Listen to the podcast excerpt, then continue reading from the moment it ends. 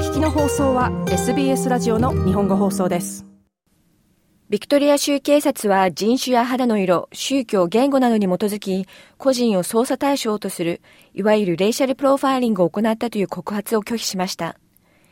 新たな報告書によると、アフリカ系、中東系、アジア系、さらにはファーストネーションズのビクトリア州民が2020年のコロナ規制違反に対して不釣り合いな罰金を課せられていたことが判明しました。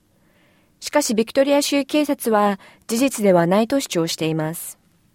メルボルンのメンタルヘルスワーカーであるナブ・アザドゾイさんは、自身には州の COVID 外出規制令から免除されるあらゆる理由があったと説明します。アザドゾイさんの訴えはまだ裁判中ですが、彼は COVID-19 の規制に違反したとして、罰金を課せられた約4万人のうちの一人です。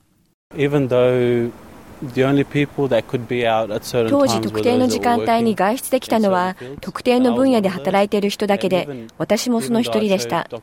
自分のビジネスであるケアーズコープを経営していることを証明する書類や許可書その他諸々を見せたにもかかわらず私は標的にされ罰金を課されました。ナブ・アザドゾイさんでしたアフガン系オーストラリア人であるアザドゾイさんは、他のコミュニティのメンバーと共に人種差別的なプロファイリングを受けたと考えています。So it seemed as though it, it was, uh, their strategy was to target certain communities. 彼らの戦略は特定のコミュニティをターゲットしているように思いました。私には陰謀説がありますが、それは重要ではありません。私だけがターゲットにされたわけではなく、私のコミュニティ全体が同じように感じていました。ナブ・アザドイさんでした。アザドイさんが勤めるコミュニティハウジングタワーの住民は先月、パンデミックの発生時に居住区全体が封鎖されたことをめぐり、ビクトリア州政府と賠償請求で和解しています。弁護団は COVID 違反で罰金を課された人々は、レイシャルプロファイリングの犠牲者であると訴えてきました。イロディアスさんはインナーメルボルンコミュニティリーガルで警察アカウンタビリティプロジェクトに関わっています。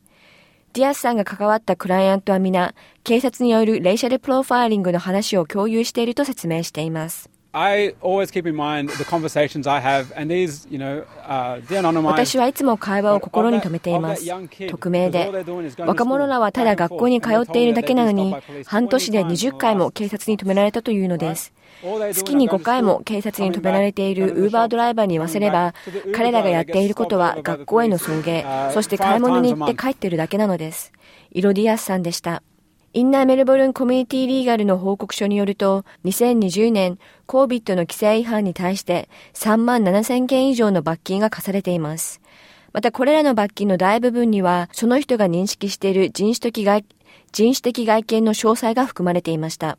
罰金の20%以上がアフリカ系及び中東系の人々に対して課されており、このグループは COVID の罰則を受ける可能性が4倍も高かったことが分かりました。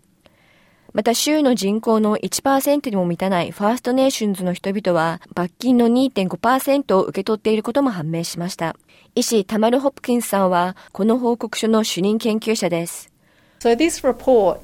does not come この報告書は空虚なものではありません。この報告書はビクトリア州でレイシャルプロファイリングが行われていることを示す過去の証拠を土台としているものです。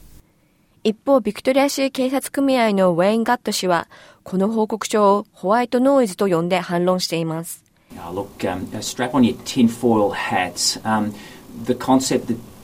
陰謀論に過ぎない。我々が地域社会の特定のグループを標的にする時間や意欲があるというのは気が狂った人の考えです。ウェイン・ガット氏でした。